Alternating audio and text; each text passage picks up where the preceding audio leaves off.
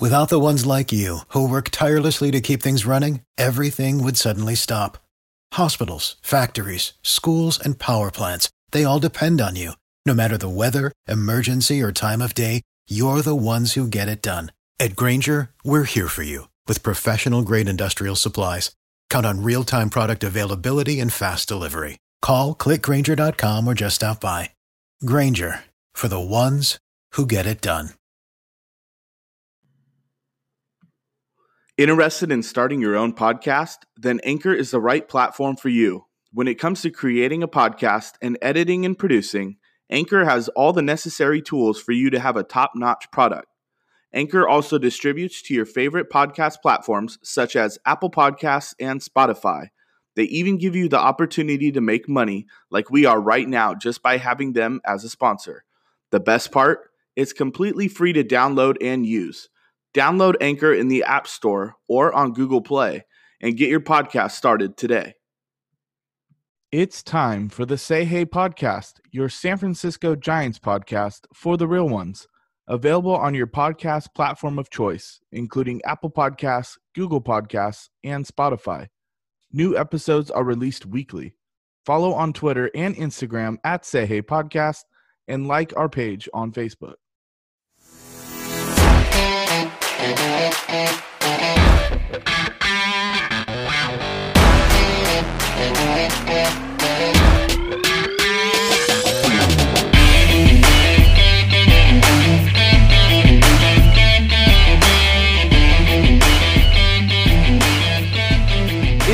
Episode 28 of the Say Hey podcast. This is Doug Hayes, aka Say Hey Doug. It is March 25th, 2021.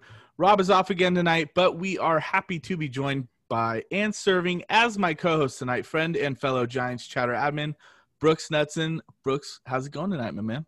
What's up, bud? I keep forgetting to correct you that it's Knutson, man, not Knudsen. I know I did that on purpose. I was going to see if you'd, uh, Ah. See if you'd uh, That's going to be a common theme. I think we're going to be mispronouncing a lot of prospects' names tonight. uh, I used to say Helio Ramos. Like I didn't know how to say his name. I used to say like, yeah. No, I I. I, I thought it was like, oh, it's got to be the silent T. But uh, since I'm filling in for the Rob, the Say Hey Rob, I'll be Say Hey Brooks tonight, and I will do my best to fill the shoes of that man. Uh, we miss you, Rob. I know you're listening right now, so uh, I'll do my best. Sorry, Mr. Newton. I, I Ah, totally perfect. botched that again, but whatever. You Uh, got it. pr- my last name's Is.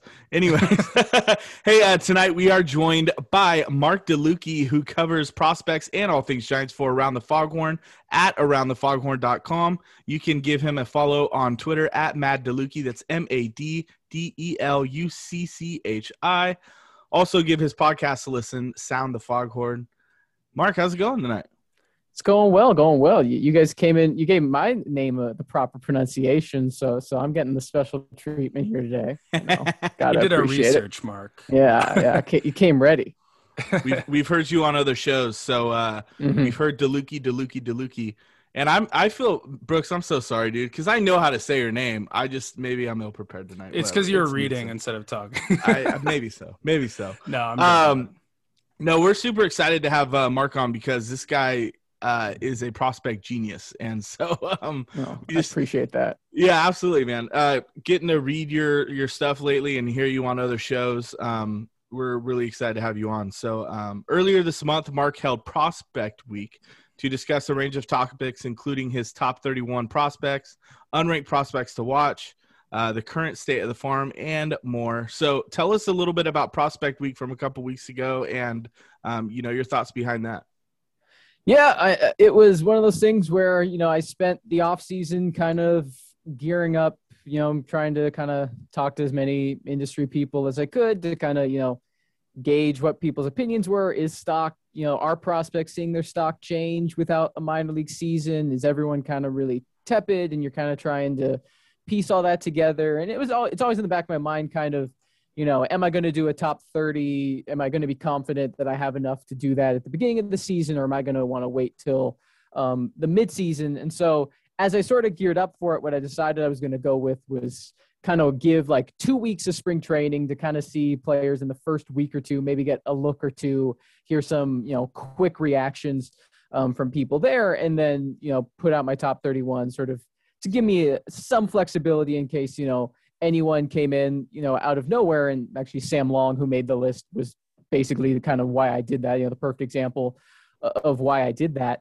Um, and I just, you know, I have a bunch of thoughts about the Giants farm system, and I know, you know, the top 30 lists can tend to get buried a bit. And so, you know, I said, you know what, why don't we do a bunch of these other things for these, you know, other thoughts on the farm system? You know, how are the Giants acquiring talent? How are they developing talent? Is the Zaidi quote unquote regime that different from the Evans regime or the Sabean regime? And kind of trying to kind of compare and contrast those things and parse those things out. And, you know, I gave myself a, heavy task. I ended up probably writing more in that week than I, I, you know, I probably should have pre-written a bit more than I ended up having to do. But nonetheless, I'm really happy with how it turned out um, just you know getting a, a, lot of my thoughts out there and kind of having one place too where you know for fans can you know go back to it hopefully throughout the season and it can be a bit of a resource because i kind of frame a lot of things as questions too like ultimately we don't know that much about michael holmes as a scouting director we don't know that much about farhan zaidi as a president of baseball operations and so you know I'm noticing these trends, but you know, I'm kind of putting these caveats in there that you know all of this could change in an instant. That we could be you know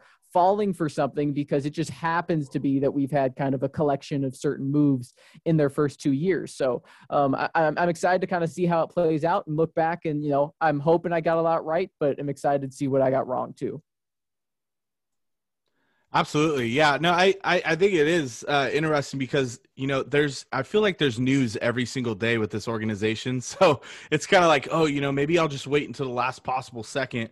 And which is kind of exciting because we, I'll be, I'll be straight up with our listeners. Like I, we tried having Mark on a couple weeks ago when Prospect Week came out and uh, it, I dropped the ball on it. I got busy. Um, so that's why I was like, I still got to have him on before the season starts.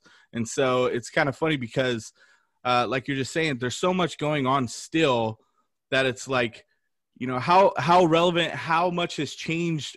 I, I was kind of curious off off topic, like how much has changed in regards to like your rankings or anything in your booklet um, just in the last like three weeks alone. Yeah, you know, I, I alluded to it because I, you know, waited that first week or two of spring training, and you know, I had Luis Matos a tier above Heliot Ramos and um, Joey Bart, right? And I put them as 50 plus future value grades, and you know, uh, Matos at 55, and you know, the plus kind of signifies I'm on the cusp, I'm on the edge. If you show me a bit, and I mentioned, I'm like, you know, the way Bart and Ramos are playing, if I'd waited a few weeks by the end of spring training, they might be 55s with Ramos. And I think, you know, there's a there's I think a pretty strong case that um, at this point Ramos and Bart might be 55s for me. I mean, once I kind of do the rankings, I try to step away from the grading, and so you know, I, am kind of watching Ramos and Bart, and I've been impressed with what I've seen, but um, I haven't necessarily dived in enough to be to the point where you know, all right, they're a 55 now, but I definitely say um, on that front, right? And those are really the only guys we've gotten to see that much of, you know. Um, I mean, long, you know, Long was the early sensation, and he hasn't really appeared much in in the recent weeks. He's going to be in minor league camp, and we'll get to kind of see, you know, how that plays out. Because ultimately, he was someone I was pretty aggressive with, um, you know, ranking him 12th, right, with basically a, a, week of headlines was essentially what you know what motivated that, and, and a few appearances where you saw some premium starter upside. Um, but obviously, you know, you have a really small sample you're working on there. And so, you know, he's like a high volatility guy who a month of minor league season could he could shoot to near the top of the list if he's if he's that guy and he could you know be off the list entirely you know if he kind of reverts to some of his old performances. So you know it's really ramos and bart are the main ones. Luciano i mean he's struggling you know offensively at the plate. But i noted you know i i, I think i i'm not sure if i wrote this specifically but you know, he got compared to Soto and Tatis and all these other guys. And the one thing that I was, uh, I've always been a bit more cautious in comparing him to those players is that Luciano, while he has the potential to have a really strong hit tool, is a power tool over hit tool guy right now. And, you know, that's not the case with Soto, right? And Tatis, while, you know, he had more power than hit, his hit tool was always far more advanced. Like Luciano, I think, is one who you aren't necessarily going to see, you know, tear up spring training at 19. You know, you wouldn't necessarily expect that of him. Um, but that doesn't necessarily change my evaluation of him too much. Um, also, because frankly, what I've seen from him at shortstop has been quite impressive. And, and so, you know, that's kind of counteracted. All right, this hit tool might not be, you know, as phenom level that we might have expected or hoped, but the, the defense being where it is gives me the room to say, even if he's going to take a little more on that end, him being more likely to stick at shortstop, you know, is is valuable to me. Mark, I'm going to ask you my first my first question here. Sounds um, good. Because I, I, this interests me in your in your booklet here. Go into details about spin over speed and why the Giants have embraced this philosophy. Well, the why you'll probably have to talk to them and their statisticians. I, I can say that the, the basics of it, right, is it is seen seemed pretty clear. I mean, this isn't some you know uh, you know ingenious note on my part. I feel like most people have cited it, right? that the, the Giants, you know, have seem to not tend towards elite velocity in the way we've come to expect major league front offices, major league teams, you know, in general, you know, we, look back on a bullpen 10 years ago and we compare it to velocities now and you know it's a stark shift right and you know there's the jokes about right if you're 95 96 you're probably a below average you know fastball in the bullpen but the giants you know they're they had don't get me wrong they've had their you know premium fastballs and they've, you know, brought in a guy like Jake McGee. But, you know, even someone like McGee, his fastball is not elite because it is 99, 100 miles per hour. It is elite because it has that 95. It sits in the mid 90s, has really good speed, and he's really deceptive. Like he just is able to, seems to make hitters uncomfortable. And so, you know, that's been where with the big league level, you've seen it. You know, Sam Selman, even though he just got optioned, was the perfect example of this as well. You know, low 90s fastball, that slider is his number one pitch. That slider's his go to pitch. And he was able to be effective, you know, last year. Matt Wisler, who they signed this offseason, another guy, low 90s fastball, but the slider is the primary pitch. So, yeah. you know, we've seen them really lean into that on the big league side. And that's been equally true on the minor league side. There's been one pitcher that they've drafted in the top rounds or given a big bonus in the two years since Michael Holmes been scouting director. It's RJ Dabovich, the relief pitcher they selected out of Arizona State. I guess they they might convert him to starting, but I think it's pretty clear he's going to be developed as a reliever. At least that's where I, I think he's heading. And he has that, you know, upper 90s, 98, 99, 100 mile per hour fastball but even he actually has incredible spin efficiency on that fastball. He has a breaking ball that he's been working at push performance on to really maximize its break as well. So even the one guy you can point to and say, this is your stereotypical closer with a big time fastball. Even he has these traits that when you look at the other picks, like a Nick Swiney, like a Trevor McDonald, like even a Kyle Harrison, all players who, you know, the fastball looks like a low 90s, maybe a mid 90s pitch if things hold out with, you know, a breaking ball or really good feel for a changeup that are ultimately going to be what the Giants seem to expect their carrying tools. Yeah, I was, uh, you know, when you, when I first heard about like spin rate being a, uh, something that, uh, you know, not only, uh, you know, deep cut scouts and, and analytic types are talking about. But then when the media guys, like even like, you know, Pavlovic would start writing about that stuff. Um, eh, one of the names that comes to mind was Chris Stratton was known for his elite spin rate. Right. And uh, I think that might've given him a longer look when they kind of were trying to figure out what role he is. Is he going to be a fifth starter, long reliever? What is you know Stratton's future? I think, and the other reason why he stuck around so long was holding that first round, uh, you know, Tag. reputation, right? You yeah. know, once you're a first rounder, you get an extra season or so just to get through some rough times. But um, ultimately, you know, he I think he's on the Pirates now or something. But um, he actually uh, was quietly pretty effective in their bullpen last year, which will be interesting. I mean, you know, with relievers one year to the next, but yeah, no, he's one guy, right? We've seen go to Pittsburgh and you know seem to you know find a comfort zone. Yeah, and and I'm thinking you, you brought up uh, you know Jake McGee earlier, and I, it just got me thinking about this past off season where it, it seemed like it was just like a bargain shopping uh, spree for the Giants. They've got so many of these relievers on such you know affordable deals where a couple years ago that type of guy would get like you know three years 20 million and it's just like you know these low commitments in, in terms of years or they'll get an option or it's just a low base salary i think that's probably why they were able to bring in guys like Wisler and McGee, not only for the reputation San Francisco has right now with uh, a place to pitch um, and you know everything that comes with that. But I just, uh, yeah, I just thought that was funny how like they did actually bring in some guys uh, that in a normal offseason would be too expensive for like Farhan's uh, liking. I think. Good point. Um, I, I, I wanted to ask you this one because I, I thought it, it stuck out to me. Um, you, you ranked your top five strengths of positions five center field, four third base, three shortstop, two corner outfielder, and one catcher. The one thing that didn't that stuck out here is you have absolutely no pitching as a strength. Why is this? Is it because of a lack of depth straight up in the in the uh, system, or what's going on with that?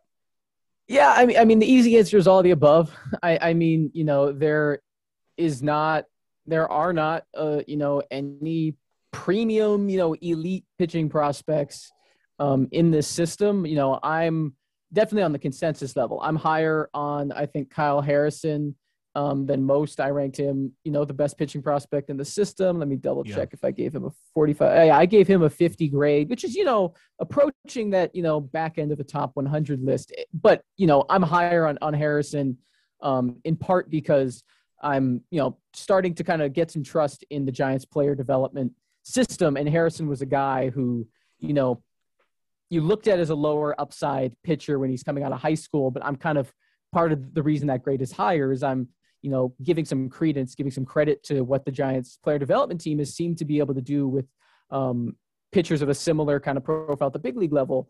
And, and I think we might see that carry down to Harrison. But ultimately it's it really comes down to just the lack of investment in pitching on the you know player development uh, farm system side. I mean, you look at the God, who is the last pitcher the Giants took in the first round? You know, you you have to go back quite a bit. They've you know primarily drafted position players high. They've you know primarily you know in, in trades when they've made moves, primarily acquired even at the upper minor league level. You know, um, targeted more hitters and um, whether that's a philosophy, whether that's just what, what I think is just teams are more willing to part with position players, you know, and position player prospects in general. And the Giants have taken advantage of that.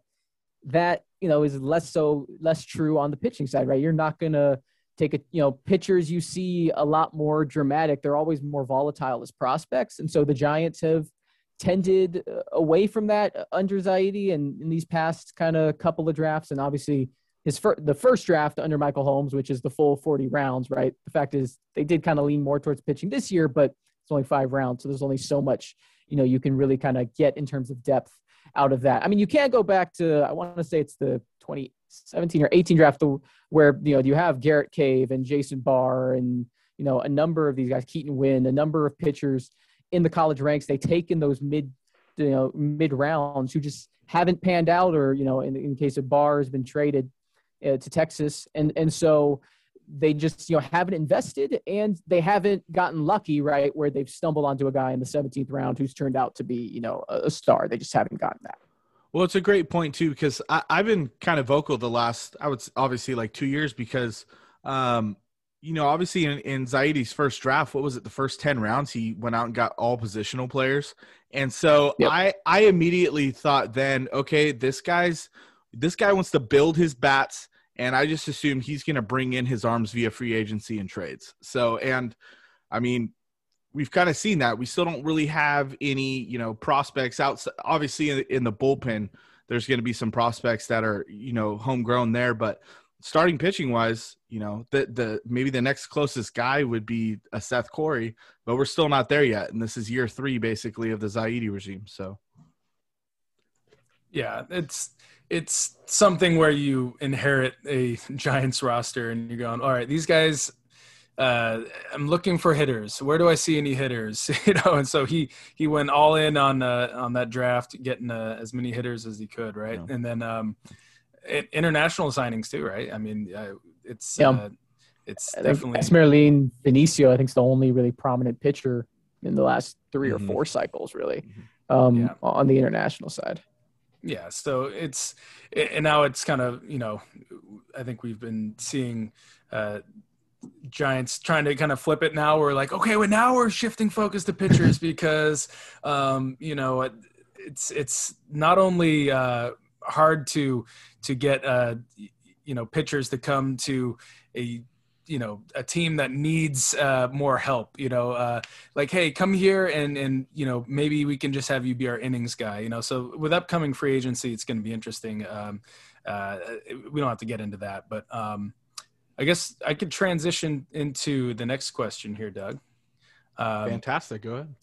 All right so uh, as documented on this podcast before i, I brought to uh, to both Doug and Rob's attention about this little, uh, you know, this kind of might not be as documented, but uh, the reason why the Giants have given only these like one year contracts out this offseason, right? I mean, you're looking at Kevin Gausman. That was more having to do with the uh, the qualifying offer, but yeah, uh, you know they also didn't give him a long term deal. Uh, but Anthony DeSclafani, Aaron Sanchez, Alex Wood, um, you know, all these you know one year deals, right?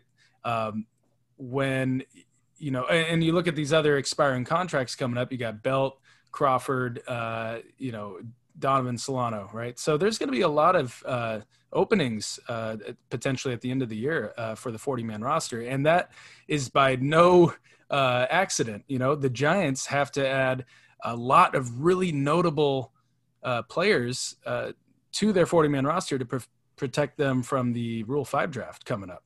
Uh, and I was just going to list a couple of these. Uh, you know, you know, I'm not going to go through all 25 because it's just crazy uh, how many. But um, uh, there's a good about 10, 10 or so notable players here. Uh, the hitters that they need to add: uh, Heliot Ramos, Sean Roby, David Villar, Jacob Gonzalez, and Tyler Flores. They kind of stand out to me in that group. And then most notably the pitchers: Sean Hjelle, Seth Corry, Blake Rivera, Keaton Winn, Matt Frisbee, Jake Wong, and Tristan Beck. And, you know, I'm just thinking maybe they'll only add six six of those guys. I'm thinking, you know, you can't, you know, they still have to make room for other uh, 40 man roster uh, additions outside of this process, you know, with free agency and all that money to spend. So, long question, but going, going back to it, uh, Mark, is uh, you know, assuming that three of those six guys that they add are Sean Hjelle, Seth Corry, Heliot Ramos, those I think should be uh, a lock. But what would be, you know, your thought on which other three guys would you definitely want the Giants to add? Man, it, it's I mean it's really going to come down to this minor league season. I know that's kind of a cop out of, of an answer, but it really gets back to you know heading into 2019. Um, you looked at the 2017 draft and thought the Giants might have had nothing, right? You know, Heliot Ramos uh, coming off his, you know, year at Augusta. And again, I was still relatively high on Ramos, but, you know, a lot of people, he was no longer a top 100 prospect. He, he dipped a bit. You know, Jacob Gonzalez, as you mentioned, struggled and has continued to struggle. This, in many ways, I think, is a make or break year for him, not just because of the Rule 5 draft, but just in terms of he wasn't drafted by Michael Holmes and Farhan Zaidi. Like, I, I think, you know, they've, like you mentioned, we've drafted a lot of hitters. So, you know, there's going, he could get buried – very quickly here. You know, you mentioned Corry, and then after that is kind of that college pitchers in the 2017 draft. And again, the way the Rule 5 draft works, for those who aren't familiar, is it's based on essentially when you come into the league, when you're drafted or sign your first pro contract, there's a certain amount of years before you have to be placed on the 40 man roster or else you're Rule 5 draft eligible. And so basically, the short answer of it is if you were a college player picked in 2017, or if you were a high school player picked in, or excuse me, a high school player picked in 2017, a college in 2018, you will be eligible in the coming year. But, you know, the top three picks in 2017 were high schoolers, Ramos, Gonzalez, and Corry. But after that, it's pretty much an entire collegiate slate. And so those guys have already been eligible. And, and so, you know, that draft, I think, for, for better or worse, just, you know, outside those top three picks, there's really nothing in the way of guys who still look like, um, you know, big time prospects. The one exception to that, and I'll kind of pin this here, is Connor Nurse, who was a 34th round pick who they gave an overslot signing bonus. He's one of the players I mentioned who you know could kind of be a, surprise or breakout candidate this year. Big frame, I believe he's six six, low 90s fastball. Again, we'll, we'll talk spin you know, spin over speed back to that, but you know had a good feel for a breaking ball. He pitched at Salem-Keizer in 2019 and looked pretty good. Probably would have made his full season debut last year. Again, he's still relatively young because he's a prep pitcher. You know, again, because of the volatility of pitchers, if he comes out and has a good year, you know, we know with Rule 5 picks, if there's a starter who's doing well in the low minor leagues, there's a team out there that will be willing to draft him and put him in the bullpen. So I think that's one to keep an eye on. On, on the 2018 side, it really comes down to these college pitchers, right? That's the, you mentioned Blake Rivera. I mentioned Keaton Winn earlier, Jake Wong. And Winn and Wong have struggled. Rivera has still only really been at the lower mile leagues. He hasn't pitched above Augusta to this point. So, you know, I really think in a lot of ways this is kind of really going to depend on how the season plays out for all of them. Rivera is a guy who has big time stuff, but has also struggled with command, right? If that command takes a step back, you probably don't even have to worry about protecting him. He ends, he gets moved to the bullpen and, and becomes kind of in that, you know, Camilo Doval, Melvin Adon kind of track of prospect. You know, if Jake Wong and Keaton Winn all of a sudden put it together or move to the pen and they are quick movers, they could be in this bullpen picture. You know, even uh, lower tier guys like Solomon Bates or Ben Madison, who are, you know, have some premium stuff who were drafted as relievers, you know, they could um, shoot through the system. I think the one name you mentioned that I'd say I'd lean towards is probably going to end up protected is Sean Roby, and the organization has seemed higher on him. Again, he seems to just have a really good feel for hitting and has some power potential that he's yet to really tap into. Um, you know, of the guys in my, I didn't do a ranking this, but kind of of the top 30 guys who could break out, he's definitely one of them. But for that very reason, he's someone I could also see ending up getting packaged in a trade because his defensive future is a bit uncertain. He's probably a DH, and granted, the Giants are probably planning for a DH to be in the National League by 2022 and beyond. But, you know, he doesn't give them a lot of versatility defensively. He's not going to offer that. He's going to have to hit. And, and I do wonder, you know, I don't think I've said over the past couple of seasons, and I have yet to be right, but I still don't think it's out of the question. Is I think Zaidi is like interested in being a buyer and a seller simultaneously, right? I think he is interested in trading prospects from depth or trading prospects he's lower on for you know big league talent or even different prospects that he thinks fits a timeline or fits an organization better depth wise. And so I think even if the Giants are out of the postseason by the trade deadline, let's say, uh, and you know things aren't going well, and maybe they're shopping to Kevin Gausman or Johnny Cueto, I don't necessarily think that will take them out of if there's a controllable young player uh, available from necessarily getting involved in that, or even a um, you know this wasn't something uh, you know Zaidi did, but um, you know like the Sam Dyson move, right? And and you know when you know he's designated for assignment struggles and the Giants aren't good, but they give up a prospect um, to acquire him. I could see you know some kind of of those moves as well if the Giants kind of fall apart as the season goes on. And I'm not saying that's going to happen. I'm just saying that I think that's in the possibilities. Yeah, and I think a good follow up to that, you know, just just knowing, you know, like we were saying, Heliot Ramos definitely going to be added by he's probably going to be added to the 40 man roster even this summer we we think and yeah. Um, so he's someone that doesn't really even need to be mentioned on this list really but but knowing the fact that I, I you know Connor Nurse was on my second tier of guys I, I, just don't know anything about him but I yeah. I feel like I I was just going with um, some of the names that I've kind of just spent a little more time looking into. One of them is Tristan Beck, right? That is yeah. a, a, guy that Farhan actually, um, you know, acquired I don't know how much he loves Tristan Beck versus um, I. He really loved getting Mark Melancon's contract off of his uh, hands, right? So one of the most surprising deals I've. I mean, obviously, I haven't been, you know, still can't this, believe that went through. Yeah, writer thing too long, but I was for around the foghorn. I was on the trade deadline beat because sort of the person in charge of the site at the time was doing more broad MLB stuff, and so you know I'm writing up all the deals, and I go, all right they move Melancon. All right.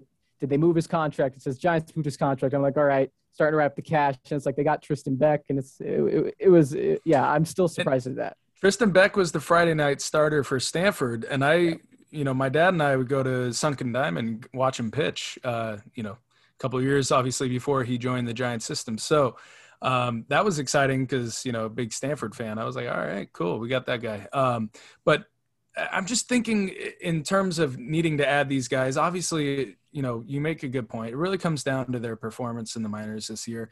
It's as simple as if, you know, if one of these guys, uh, let's just say the whole group, like of Rivera, Winn, Frisbee, Wong, Beck, if they all kill it and it's like, Yeah. okay, we can only have three of them, then there's a good chance those other two guys are going to get picked up in the Rule 5 draft because they had a good year, right? So, But also, right, if they all kill it, there's going to be some who make the big league roster before the end of the season. Like, I think that's the one thing, you know, I think about this. And that's what um, Beck, someone, uh, you, you're right. I'd actually add Beck to the list of I'd expect him to be protected. I just sort of focused on the Giants draft and forgot that, that he's someone coming up for eligibility as well. I think Beck's one who he doesn't necessarily have to have an excellent year, even if I think he's just kind of solid, doesn't necessarily force the Giants' hand. You know, maybe gets to AAA, but at the very least is just kind of solid at double A and stays on track. I still think they, they protect him partially just because of the dearth of starting pitching in, in the system. And also because, and again, I'm curious to see how it plays out, but Beck's someone who is intriguing because you mentioned that Stanford pedigree, right? He was a guy who at one time looked like he was going to be on the five or top 10 picks in the draft, right? And then he has some shoulder injury, his, his stock falls a bit. But, you know, I mean, this is sort of, I guess, kind of the, the crux and limitation of being a prospect guy, right? Is once you see someone with big time potential, you can't really unsee it. And that's not to say I think Beck is going to be that guy, but I just think someone like Zaidi is going to say, you know, maybe, you know, that like there's that little chance, that lottery ticket that I think someone like Zaidi is more inclined to say, we're we're not gonna, you know, we're not gonna risk losing that that uh, you know chip just yet. Yeah, yeah, that, I agreed. Uh, the lack of uh, actual starting pitchers on the 2022 Giants makes me feel like, hey Corry, hey Hjelle, you might have a spot there, uh, depending on if you know uh, we can get into reliever versus uh, starting pitcher uh, maybe a little later. But um, yeah, that to me was definitely something that I'm, I'm, like, this is way too many talent. If eh, you know, if I think these are guys are good, then maybe a team like the Orioles or somebody that's looking to add one of these guys to their Rule Five um, draft, uh, that would be uh, tough to lose them. So uh, yeah, what do you think about all that, Doug? Uh, well, it is interesting because I think you have to tie back in, you know, the the bevy of one year deals of these current starters. And and yeah it's like uh, they may be forced to hand uh, some of these rotation spots over to these younger guys next year. And that's probably why you're seeing guys uh, like a sam long or a, a caleb Baragar, um, you know getting quote unquote stretched out as a starter because shoot who knows? Kapler may have to put one or two of those guys in the rotation next year just because of the uncertainty. Now you you like you've mentioned um, you know they're they're doing their best to uh, have roster spots on the 40 man roster available uh, after this season. But um, yeah i mean that's definitely an interesting caveat there because I, would think that uh, they're stretching these guys out maybe not really for this season even though you know they do have um, you know injury laden starters and they brought in other guys for insurance but i think they're stretching out guys maybe for beyond 2021 that's just my thought yeah, and I also think the other thing about the 40 man is that there are some other kind of parts of the roster that I think will will play out as well, right? Like I think there's probably, you know, the chances of you know, Duggar, Steven Duggar, LaMonte Wade, and Jaylin Davis all being on the 40 man next season are quite low, right? Like I think you're going to see also there's there's a lot of redundancy on this roster. I'm not, you know, people have been pointing that out all offseason. You know, we, we see Zaidi mentioned today that they're looking to add some upper minor league shortstop depth, and you know that's mm-hmm. something I know Roger Munter has been griping about all, all off season. And and you know you see on the infield side, right? There's Jason Vosler and Darin Ruf and Wilmer Flores, and you know even Tommy La Stella and Donovan Solano to a certain extent. That's five guys who are, you know, for the most part, play very similar roles. And you know all those guys, with the exception of Solano, are also under control for next year. So again, when we look at, you know, are there going to be midseason trades? You know, are are there going to be, um, you know, you know, are guys going to struggle and be DFA'd? Or again, this is we haven't really gotten to see Farhan Zaidi at his full like Jerry Dipoto that we were kind of told he was going to be. You know, he was kind of portrayed to us as like he wants to be creative, and we've seen it on the waiver wire, right? We've seen it on the cash moves and the small moves, but we haven't really been seen him involved in like a big leaguer for big leaguer swap that also sent prospects both ways, and, and like I do think that's something that we could see where you know maybe you see a you know if it again, I'm just saying things right now, but you know, a, a Solano maybe goes to a contender, but then also like a Jaylin Davis for a lower level pros, you know, and maybe a big league, you know, someone else's kind of Caleb Baragar who maybe they're higher on, right? Like just sort of some peculiar things there that that I think um, there's you know a lot of potential for moves. And in the Brian Sabean, Bobby Evans era, I knew I was talking to a wall when I was thinking about those. Where with Zaidi, I always feel like you know it's it's always on the cusp of happening.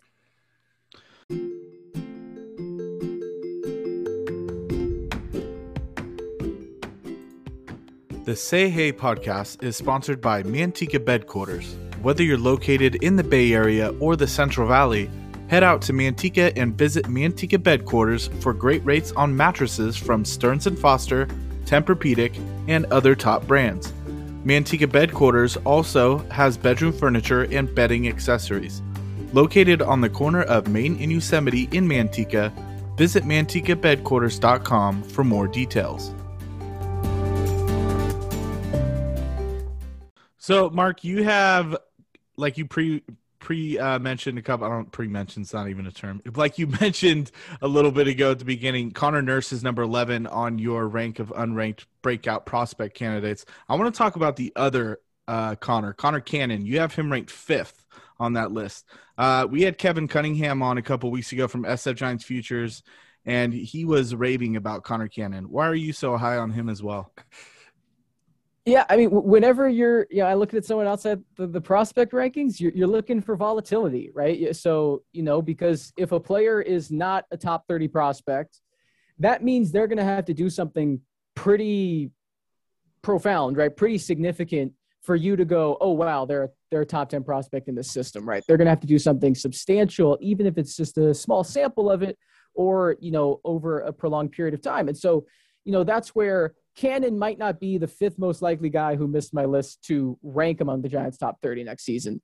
But I think he is one of the top five guys who could rank among the biggest prospects. And that's just because he's got 80 grade power. Like he has, you know, massive power potential. He also happens to have a fastball that's touched 99 miles per hour. Um, now he hasn't, he's probably not going to pitch with the Giants, but so, you know, you have. I did not know that. Grade, he has basically an 80 grade arm and 80 grade power um, everything and an 80 grade name too, Mark. 80 yeah, grade uh, name. Cl- elite. elite Connor name. Cannon. I could just hear oh Renel announcing his name right now on uh, yeah. Oracle. Connor Cannon. Classic. Exactly. It, you know, he has uh, extensive injury history. That's why he falls to the 17th round. Yeah. Where he did, but you know, again, I've said before, uh, first baseman, especially college first baseman, you look at the guys who ended up being really good first baseman in Major League Baseball. Uh, there's a lot of kind of peculiar stories where you look back and you go, huh, that guy hit in college and ended up, you know, Paul Goldschmidt's the perfect example of this. He was not a big time first baseman prospect. You know, he hit like 350, you know, a couple, you know, probably a dozen homers or so, you know, in, I want to say it was not one of the bigger Texas schools, but, you know, um, and, you know, ends up, you know, being Paul Goldschmidt, you know, Cannon has the kind of power where if he shows up and the hit tool is more advanced than we thought, right? And he can just hit two, if he just has a, you know, potential 50 grade hit tool, he could hit 260, 270 at what Eugene, right? That, that's the high A and hit like 30 homers. And now we're talking about a huge power guy, right? Like, and again, the injuries are a question. I'm not saying it's necessarily likely, but it's just you're looking for volatility with these lower level guys. And you give me an 80 grade power, 80 grade arm, we're going to be talking about it. Well, and it sounds like he's had like he's he's damaged like both of his knees, if I'm not mistaken. Yeah, but, it's a severe injury history. Yeah, but but here's here's an interesting thing. You know, again,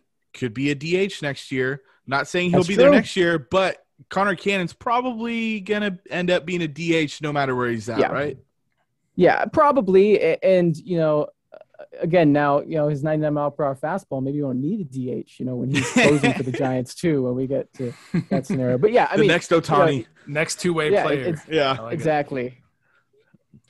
Yeah, no, um, I'm excited to uh, you know just follow minor league box scores again. Gosh, right? You know, I know, I know you, Mark, and uh, you probably don't know, but Doug and I, you know, especially, we love just minor league ball. It's just it, there's nothing like it, man. Uh, I go to games as much as I can, whether it's San Jose or Sacramento. Uh, I know Doug's out there.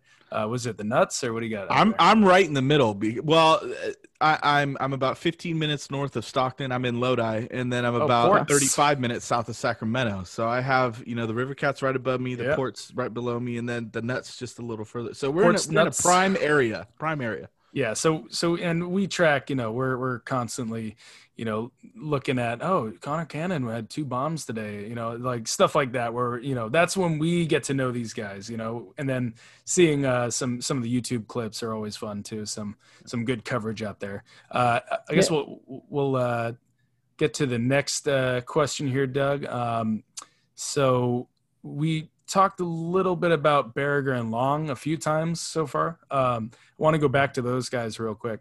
Uh, you know, you've probably heard the reports that they're going to get stretched out to be starters this year. Um, and I don't know, like that.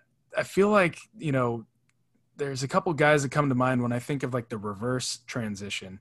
Uh, and I know, uh, you know, I, I heard you uh, on Rizzo Cast talk a little bit about starting pitchers versus uh, relief pitchers, uh, their roles, how it changes. Uh, um, but do you see like a guy like you know Tyler Beede? He's a guy that I've been saying for years. Future reliever, future reliever. He's got a lot going for the first nine batters or so, and he just you can't get it going again against those uh, against the next uh, round of order there. And a guy like Menez too. I, I like Menez. He's got a good strikeout stuff. Um, all you know, great track record of strikeouts through the minors. But Yeah. um, you know, I, I I could just see those two guys maybe doing the reverse. Uh, Baragar and Long become starters. Maybe those guys might be headed to the bullpen to keep their careers going. What do you what do you think about that?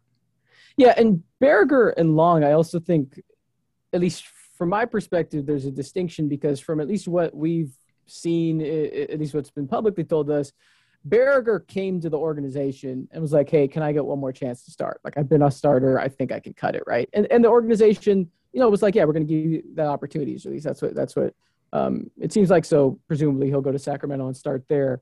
Where Long is someone presumably they signed and said you're going to start for us, and and so you know I do think you know there's there's a distinction there that Baragar will probably have to do more to stay in the rotation than potentially someone like Long because I think the Giants front office seems to have identified Long as someone they want to start. Now, there's also the you know other part of this which is it's not uncommon for prospects who teams think are going to be future relievers to be developed as starters not necessarily because teams think they're going to be starters but just because they're you know need development. They need innings. And the fact is if they start they're going to assuming they're healthy going to get to throw more pitches and throw more innings over the course of a minor league season. And so it can also get difficult to kind of parse that out. Since long is someone right who has this hiatus from professional ball you know you know he didn't really have doesn't really have a whole lot of professional experience. And so i do wonder you know could it be that they think he's a legitimate starter he has this three pitch mix and again i ranked him highly i could see why you could dream on that at the same time i also wonder if it's this guy didn't you know have a minor league season last year and he's had some breaks and you know maybe he is a high leverage reliever but we just want to give him these reps to kind of you know get his repertoire together. When it comes to Beede and Menez, I say I agree. I'm fully with you on Menez. Beede, I'm a bit more hesitant on because, frankly, Beede was one of the guys who, you know, prior to his injury, was looking like to benefit greatly from kind of the uh, approach that we were kind of seeing Zaidi start to introduce um, on the big league side, even before Gabe Kapler was there. And, you know, you look, you can talk yourself into a, some similarities between Beede and Kevin Gausman. Um, you know, Beede doesn't necessarily have the split finger, but kind of guys with, you know, one strong breaking ball or off speed pitch, a fastball that has good velo, but has tended to play down for various reasons. And, you know, I'm kind of, I'm very curious to see how Beede looks this season. And I think that is the biggest wild card for the future of the starting rotation, right? Because you know we're talking about this after Logan Webb has had an incredible spring, right? And we're and we you know we're kind of talking, you know, where we really coming into the spring, there was no one you could with confidence pencil into the 2022 rotation. Um, but the way things are looking now, it's not out of the question that by midseason you're going, okay, Logan Webb is there, right? And if Beede comes back, um, again, I'm curious to see it is because again, I could see them moving him to the bullpen or him becoming a swingman. Um, but I could also see him again building on some of the success we saw. Was it the spring of 2019 now that you know potentially could make him a player going forward as well? Yeah, yeah. I think uh, to me, what keeps Webb in one category and Beede in another is is high school arm, college arm. Uh, yeah, Beede's you know he's obviously one of the Vandy boys, so uh, a lot of those Vanderbilt arms. You know, Buehler uh, leads the way on that one. Uh, they've had a lot of success, and you know we all want Beede to oh hey, look he's he's Walker Buehler finally the guy that we thought he was going to be when they drafted him. Um, he doesn't have to go that crazy, but I just I just get I get all uh, weird when I watch him pitch and I'm going, okay, pull him now before it gets ugly, you know. And and obviously he still needs time to develop, but I think that that arm has a lot of mileage from from all the college, uh, you know, high stress innings that he pitched for Vanderbilt all those years. So, uh, and and sorry, Walker Buehler, not only uh, another Vanderbilt guy, but another Tommy John guy too. Yeah, just like just like Beede. So Good that's point. why I'm I'm yeah I'm just thinking maybe Beede uh, might have a future in the bullpen for the Giants as like a late guy, late inning guy. But as Mark noted, the amount of starting pitchers under contract next year that are actually going to be ready to go um, is uh, it's pretty scarce at the moment. So it does make sense for him at least for next year to be considered a starter, and then we'll see.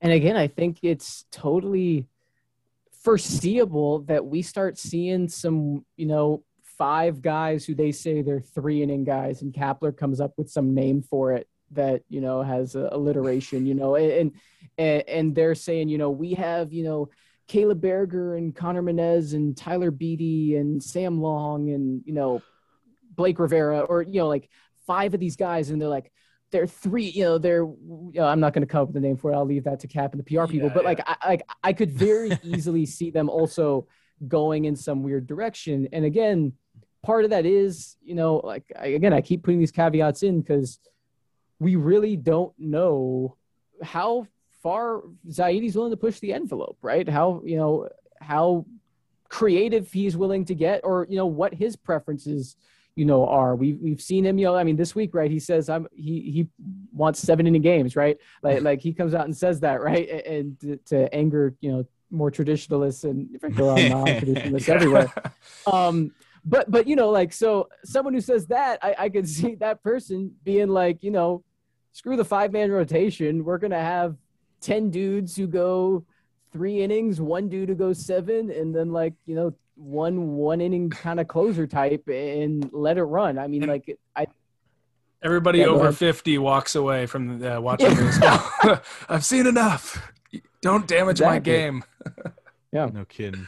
No kidding. Uh, um, no, that's that's good good points there, Mark. Yeah, I definitely uh, definitely need to consider Beede as a starter a little bit longer, I think. And uh, an, another guy who throws really hard is Camilo Doval. Doug, you like Camilo, right?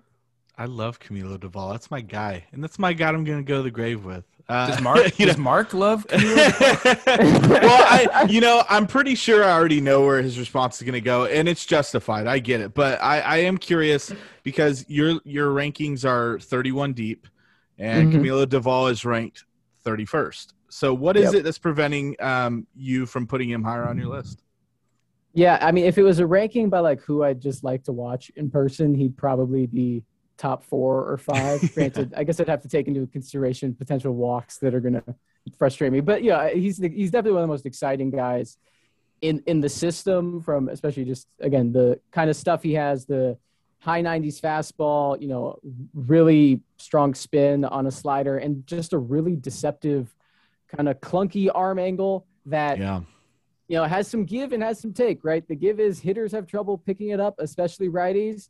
The take is that's part of the reason he struggled with consistency his whole career. And that's kind of what it comes down to. And I'm someone who I think when I look at other lists and kind of compare myself, if you're a reliever and, you know, I don't think you have any chance even for like a Yusmeiro Petit two, three inning kind of role, you're going to have to be pretty exceptional for me to really kind of move you up the list. Um, and, maybe that's something that that will change with time. And part of that, I think, is a function of the depth of the Giants system where I need to be convinced Camilo Doval is going to be, you know, Kenley Jansen dominant, you know, as much as I think another prospect is going to be, you know, an everyday big league starter because that's about equivalent value, right? An elite closer, you know, at least in terms of wins above replacement and kind of the metrics I use to rank these guys, you know, isn't equal to an all star. It's equal to an everyday player. And so I think this Giants system is deep with position players. I think MLB Pipeline this week, right, ranked them the second best farm system in baseball if you're just looking at hitters, if you're just looking at position players. Yeah. And so I think that's a big part of this too, where if I'm comparing Camilo Doval to some starters, you know, I'm going to lean towards the starters because, again, there's still that chance they could stick in rotation, right? And they still probably have some high leverage upside, right? With a Blake Rivera or, you know, Sam Long or someone like that. And on the position player side, I, you know, there's a lot of guys. It's like Casey Schmitt, Logan Wyatt, who, you know, I could see you being lower on them. Again, they're not top 10 prospects in the Giants system. I don't believe either are top 15, or if they are, they're towards the back end of that top 15. But I think a lot of play- people would be right to say they have a pretty decent expectation that they're going to be big league everyday players, right? And so that's sort of where it kind of falls into place for me, where Doval kind of just gets keeps sliding down. Yeah, yeah. I'll, I'll, just say really quick about the guys you just mentioned. Obviously, high picks in the draft get mm-hmm. get more attention. Uh, True. You know, Camilo just randomly shows up in the organization. We don't even know where did he come from. Hey, that guy's on the forty. Hey, look, he throws gas. Oh, cool. You know, yeah. that's when it's you know uh, all bets are off at that point. Um, so, and I I know I know Doug and I both uh, enjoy Camilo and and and I think Doug, you have a fat head poster of Camilo Doval in your room, right? just kidding. Hey man, that was I told you that in confidence. Okay, no, I'm just playing. No, I, I, that's a good point though. I I think I think trust me, I, I'm a real realistic you know baseball observer, and um you know if if someone deserves credit that I'm not fond of, I you know i.e. Brandon Belt, uh you know I, I will give him credit. Um, but like a guy like Camilo Doval is kind of the one guy I uh, how can I say this um, fanboy out about and just the potential that he has. Yeah. Like he's, I just, I love his arm slot. It's weird. It's like it's not a three quarter, but it's not a sidearm. It's, it's kind of like it's at that Camilo Doval angle. It's a no frisbee. Like it. he throws it, he throws it, it like a frisbee. Yeah, it, that's a that's a great description actually because he does. It's unique, and so I, he just sticks out to me. So I'm going to stick up for that guy. Uh, so that's and, just my thing with the ball he's dripping with swag. Let's let's just be honest. When oh, he's on the awesome. mound, he looks awesome. like he's he's ready to get uh, the final out in the World Series. He just he looks so comfortable out there, and I think that's part of uh, why we're excited about him too. He just looks like he belongs. So so hopefully, uh, you know, he is the 31st flavor on Mark's uh, list here, but uh, hopefully he's like pralines and cream and not like. Um, you know, oh, come on, man, you're better than that. I, I'm just, ho- I'm just hoping Doval ends up being like a really, like a damn good setup guy. Fine, cookie dough. Yeah, yeah. So that's that's my hopes for him. Uh, let's move to the outfield uh, before we close. Uh, Jaylin Davis has continued to struggle at the plate this spring. Yeah, he still has options, but is his time getting a shot with the big club fading out? I mean, he is 26 years old too, so he's not. Yeah, man. Not young. I have been high on Jaylin Davis, and at this point, I think I'm higher on Davis than the organization is. At least that seems to be, mm. um, you know, how things have been. Again, I ranked him among the top 30, and I think the way the Giants are behaving, I don't think they would rank him, you know, among the top 30. And yeah, I realize I rankings don't really serve much purpose to teams themselves, but you know, they give Steven Duggar and Louis Alexander Basabe the big league opportunities towards the end of last season when you know there's the bats to be had, not Davis.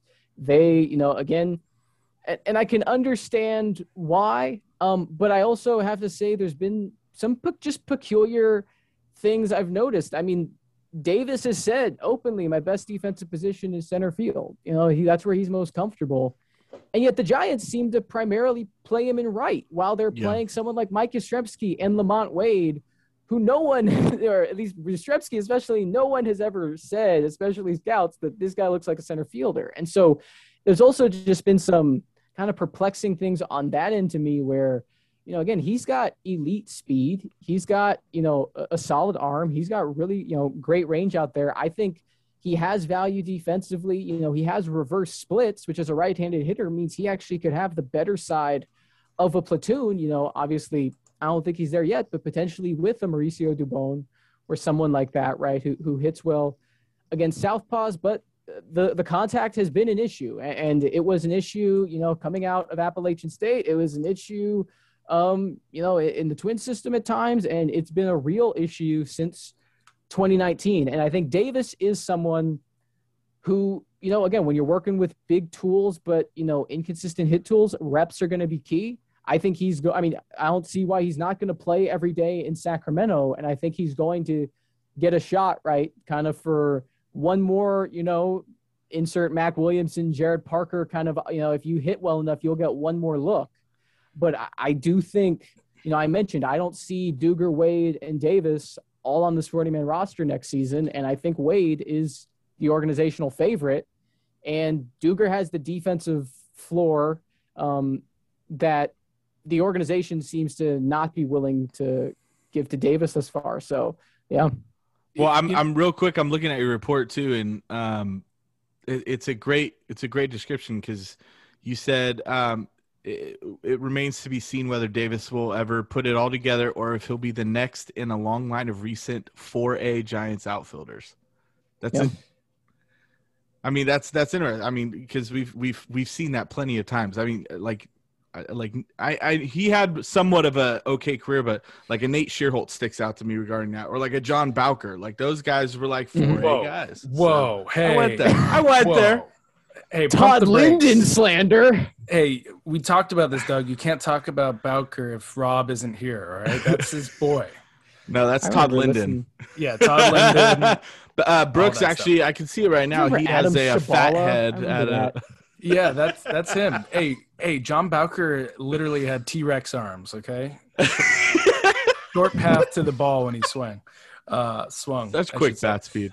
Um, back to uh, the other guy we were talking about, Jaylin Davis, real quick. yeah. um, you could see why the Twins gave up on this guy, right? He never had like a real big power kind of season when he was with the Twins. Like, uh, always had that 25 to 30 percent strikeout rate. It was way too high. His walks were nothing special, and he was his average around 250, 260. You know, that's not getting it done at the minor league level. You know, you gotta gotta really open some eyes, or else you're gonna be you know stuck getting traded for Sam uh, Dyson, right? And that's what happened. And then the Giants brought him over and, you know, the strikeouts have been pretty much the same, but all of a sudden he started blasting homers, 35 jacks. You know, it's like 15 homers in uh, 40 games for the River, uh, for the uh, Twins affiliate, I should say. Then he did 10 homers in 27 games for the River Cats. And it was just like, man, this guy is on fire. So, yeah. And that's, sorry to uh, interrupt you, but yeah, that's, that's why I'm higher on him, right? Because I think this is trying to think there is, um, gosh, uh, it's it's it's missing for me now. But Davis is a guy whose power tool has always exceeded the power that's shown up in games. And you know, there are plenty of guys who that never clicks, right? And even some big leaguers who have more power than just is able to show up. And part of why I was high in 2019, he had a swing change. Like he made a conscious adjustment to kind of elevate the ball more consistently and try to pat, tap into his power. And, you know, uh, not too dissimilarly, right, from something we've seen from Austin Slater. The difference, of course, is that Slater had a different baseline, right, than Davis. Slater was a contact hit tool heavy guy coming up in the minor leagues. He wasn't striking out a lot. He was hit, you know, he was hitting for power, but it was a lot of doubles, right, and 330 averages. Davis was someone who, like you mentioned, was already striking out at a decent clip. And so there was a thin margin for error. But in 2019, it looked like he put it all together. And remember, he gets called up and then he gets an injury. I don't know if I can't remember if he got hit or he pulled a hammy or something that effect, right? He only gets, I think, a dozen or so plate appearances in 2019. And I just, again, where reps are so pivotal, you know, he's in the first year of a major swing change. And I do wonder how things go if he gets the rest of that 2019 season, right? He gets a minor league season in 2020 if maybe we're in a different place. And that's where I have no idea and no one really knows what this last year of lost minor league ball will mean for the future yep. of players. Because is this development time he'll never be able to make up, or is this development time that actually in six months he'll be clicking and we'll be back on the Jaylin Davis train, right? Yeah, yeah, and, and one points. more thing, yeah, one more thing about Jaylin Davis, and then we can move to your final question, Doug. I just want to say, uh, you know, the Giants have had to designate a couple guys for assignment so far this offseason, right? Uh, Trevor Gott, he cleared. Uh, Basabe, mm-hmm. he cleared. Um, you know, Davis was not lost during that time. I, am pretty sure the uh, the organization is still high on him. Um, there's, you know, he's still in camp. He didn't get cut when uh, when uh, some of the other guys like McCarthy when uh, he got you reassigned. know cut, yeah, reassigned, whatever you want to call it. Uh, so, anyways, I just want to say that you know I think they're still they still have him in their plans. He does have his options, obviously, so he's not someone they need to force onto the roster or anything like that. Mm-hmm. And sure enough, I, I, welcome any guy that can bomb that many yep. homers in the Giants organization. There's not a lot of those guys in the upper minors, and frankly, he's just killing it in AAA when he uh, when he actually had those at bats. Uh, so uh, I, I, would like to see him actually get that minor league season that was lost last year. I want to see him get that this year, and hopefully he comes up and makes the most of his uh, his you know third cup of coffee with the Giants. Mm-hmm. Mark, you're pretty high uh, about Hunter Bishop and his potential to be a part of the Giants' uh, future outfield. Tell us why Giants fans should be excited about the Arizona State product, who has really added some power the last year or two. Yeah, I mean, he actually. This is who I was thinking. As I was thinking, Hunter Bishop. He's been the You're guy welcome. who, since high school, there was. Yeah, exactly. That's why I come on the call. you know, elite hosts. Um, we got. Uh, he's always had plus more than plus power potential. I mean, again, he was a, originally a D1 football recruit. I believe it's safety, and, and, and he looks like it, right? And, and, frankly, when you look at the top Giants outfield prospects, you really have a D1 football lineup. You really have some DBs and Heliot Ramos and Hunter Bishop, but that's really beside the point. But so Bishop, his freshman and sophomore years at Arizona State, doesn't, you know, plays every day, isn't doing anything exceptionally but he's still a guy who's probably going to be a fifth, sixth round pick just because of those tools. You're betting that he kind of can put it together, and maybe he does, maybe he doesn't. And then summer, I want to say it's the Cape Cod League, um, whichever summer league he was at near the end of it, he makes an adjustment to his swing, comes back, and he's one of the five best hitters in college baseball. Giants pick him 10th overall. It's, I want to say 25 homers in 50, 60 games.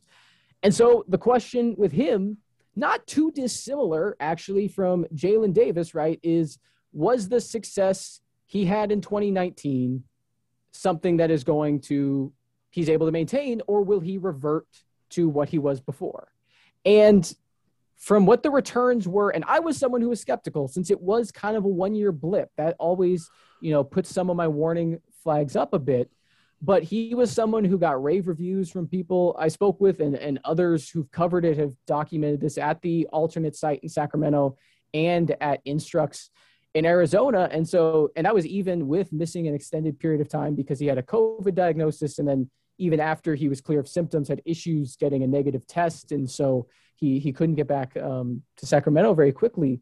And so he's someone you're looking at who has that plus plus power.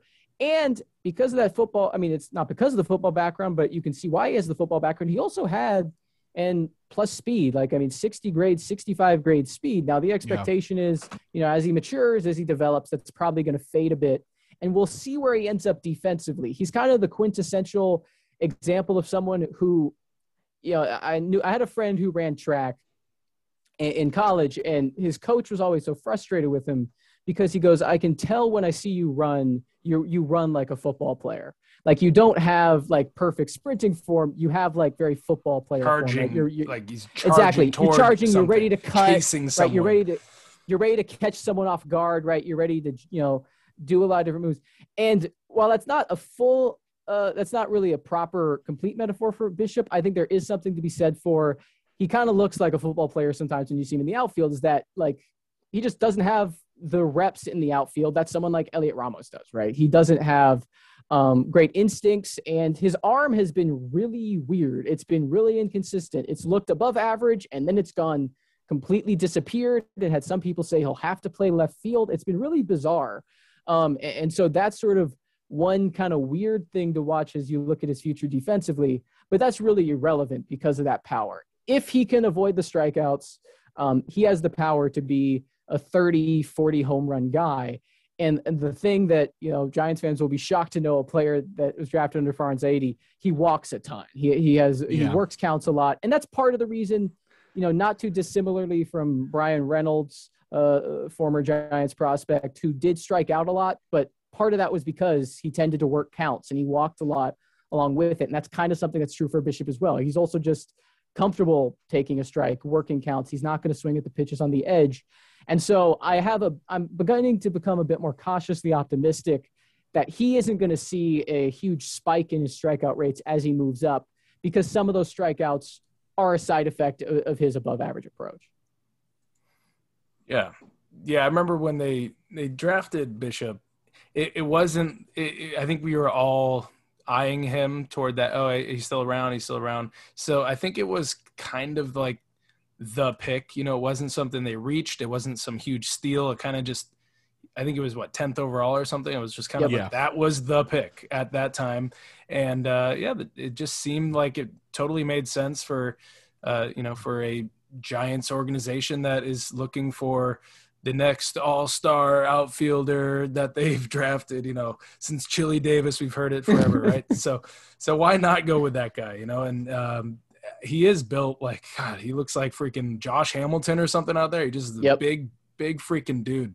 Uh, so i like to uh, like to see him uh, you know take the next step this year because I, I he's just on my list of guys that I'm just like he's just going to get promoted like that. I don't know. It doesn't seem like a guy that needs to prove a lot. Uh, good program in Arizona State, um, and uh, I think it was Arizona State, right? Yes. Mm-hmm. yeah, Arizona State. Yeah. Spencer uh, Torkelson's uh, teammate, right? Mm-hmm. Yep. So I, I don't know. I just I feel like Hunter Bishop will be up, uh, you know, very soon. Um, in some of these guys, like uh, your your guy Matos, you know, he's only 18, obviously. So mm-hmm. when he gets up, uh, he will be up. But someone like Bishop, I feel like would not be shocking to see him somewhere uh, in the outfield next summer. Maybe. What do you think, Mark? Is well, that? He- I, I, think it really comes back to those swing and miss issues. I mean, he's I'm not still next. Someone, sorry, sorry, not summer 2021, summer 2020. I know. I, I just think I, I mean, he's someone who you're probably looking at, even if he hits something close to his ceiling, is striking out 170, 160 times, you know, a season. And again, I, I think he could still be. I think he could hit, you know, 240. I, I, say like his swing looks like Josh Hamilton, but I think his ceiling is like late career power hitting Curtis Granderson, where you had a guy who walked a lot, hit 30, 35, 40 homers a year, struck out 170, 180 times, and is giving you like five, six war a year because he's he's a good athlete, he's solid defensively, he's hitting for a bunch of power. And even though that average is low, he's still posting a 350 or higher on base because of his ability to walk. Um, you know, some people, you know, I mean, I imagine you talk to Giants uh, people, they'll tell you they think the hit tool can be even better, obviously, and they're going to tell you they think he can hit 300 on top of all that. And you know, again, we have this year, and we have no idea what it's going to do to any of these prospects. And you know, it's very well possible that that first year he was only scratching the surface of what this swing change could mean for him. But I, I still think I'm going to need to see him avoid strikeouts at a pretty significant rate um, for that to happen. I'd say for him, I see more 2023 uh, timeline for a debut, probably um, you know at, at least a, a couple years, a season and a half behind Ramos without a big step forward. But Hey, strikeouts are strikeouts, man. If you're if you're yep. saying he's Ronald Acuna Jr. in 2019, which was 41 homers, 280 batting average, uh, 37 stolen bases. That could be uh, Hunter Bishop's future, but that's 188 strike, 100, 188 strikeout season. What a stretch! Yeah. What a so stretch, Brooks. 190 Ks for uh, Acuna that year, and I don't think anybody was complaining about those. like we need the aggregators. Can I can I give a bold? I'm, I'm, I'm gonna give a random bold prediction real quick. Uh, he's go. Rule Five eligible after next season. Um, he's either added to the 40 man next season or he's going to be dealt for a, a pitcher. Ooh, I like that. Right so I like that a lot. I remember predicting last deadline. I thought they were going to move one of Canario or Bishop for like yeah. a Anthony Kay or some upper minor league pitcher. Um, well, especially who knows now with Canario with his, you know, he's coming yeah, off surgery. obvious, so. obviously they end up not doing that. I was higher on before the injury. I was higher on Canario than Bishop Yeah. because he's younger. Obviously, the injury changes that, and we'll see. I mean, they're very, frankly, Canario and Bishop are actually very similar po- prospects. Both above average athletes. Both have this elite power potential, um, but neither have played a lot in games. Right? Like Heliot Ramos and Marco Luciano and Luis Matos, frankly, are guys who you talk to scouts those tools they've had have always shown up in games. If anything, their performance is above what you're seeing in the tools, especially with someone like Matos, where Bishop and Canario are kind of in this class of guys who they have this potential you'll see in batting practice. And, you know, we can loop in Jaylin Davis with this, right? Guys who, who you see this potential, but you know, it's it's not tapped into games. And so those are guys, right? It could click and in an instant they're major league all stars, or it could just kind of never you know, click into gear. And so it's going to be interesting to see not only how they plan out, but also how the Giants handle it. Do they consider moving one of them, or do they, you know, uh, how do they handle the player development? How aggressive are they with promotions? All of that, I think, is going to be really interesting to watch over the next few years. Yeah, yeah, definitely. Bishop, he just needs he needs games. You know, he's only played freaking thirty games in his pro career, so give him give him some time. Yeah, I, I was Yep. I was hoping uh, maybe next summer would be a would be an aggressive timeline, but uh, who knows? We'll see what happens this year. You can add uh, Mark DeLucchi or follow him on Twitter at Matt DeLucchi. Uh, make sure you are following his articles on aroundthefoghorn.com. Great stuff there. Mark, you thank you so much for uh, coming on and joining us, and maybe we'll have you on again throughout the season.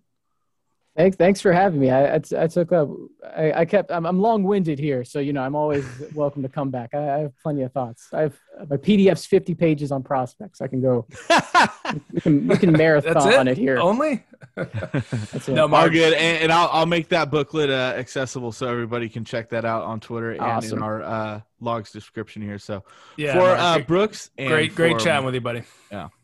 Thank For. Brooks Thanks for and having me. for Mark. The Giants come to town, it's bye bye baby. Every time the are. Without the ones like you, who work tirelessly to keep things running, everything would suddenly stop. Hospitals, factories, schools, and power plants, they all depend on you. No matter the weather, emergency, or time of day, you're the ones who get it done. At Grainger, we're here for you with professional grade industrial supplies. Count on real time product availability and fast delivery. Call clickgrainger.com or just stop by. Grainger for the ones who get it done.